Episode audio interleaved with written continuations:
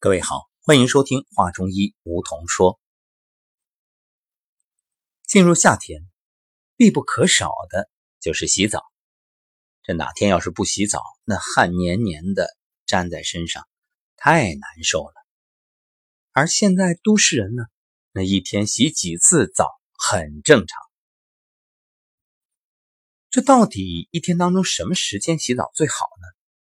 有人说晚上不能洗。啊，晚上伤阳气，还有人说早上也不能洗，早上也伤阳气，这就让很多人纳闷了。这早晚都不能洗，那中午呢又不一定有时间洗，我到底什么时候洗呀？好，今天我们就来说说为什么不建议大家早上洗澡。大家都知道，按照一天如四季这个理论啊，那早晨它就是生发。像春天一样，当阳气生发，这个时候啊，你整个的身体刚刚启动，精神焕发。那么这时候如果洗澡，会大量的消耗阳气，就等于你这一天啊，阳气刚生发还没用呢，就已经消耗。然后你这一整天还有很多事儿等着你去操心、费神、操劳，那只能是消耗你库存的气血了，就是。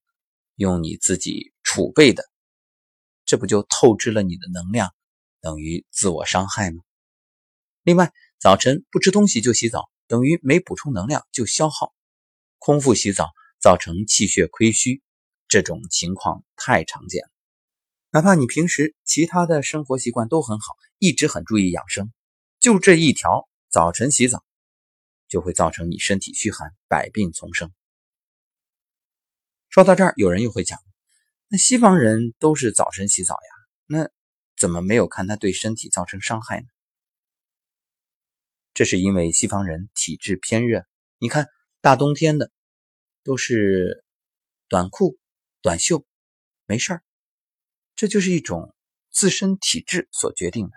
因为本身西方人，西方属金啊，阳气也偏盛。说到这儿，有人会问了：这早晨也不让洗，晚上也不让洗，那究竟什么时候洗啊？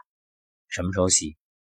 如果是上午，有可能的话，有时间、有条件允许，那可以。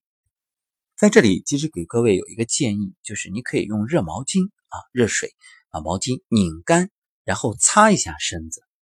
虽然这样好像不如洗澡那么痛快，但是。它不会消耗你过多的阳气。有人会说，这太麻烦了，什么养生啊，一点都不痛快。是啊，如果你想痛快的话，你要知道，乐极生悲，痛快之后紧跟着就是痛苦。生活中很多事儿都是这样。当然，你也可以选择在下午啊，忙完一天之后，哎，冲个澡，但是时间不要太长，水温也不要过热。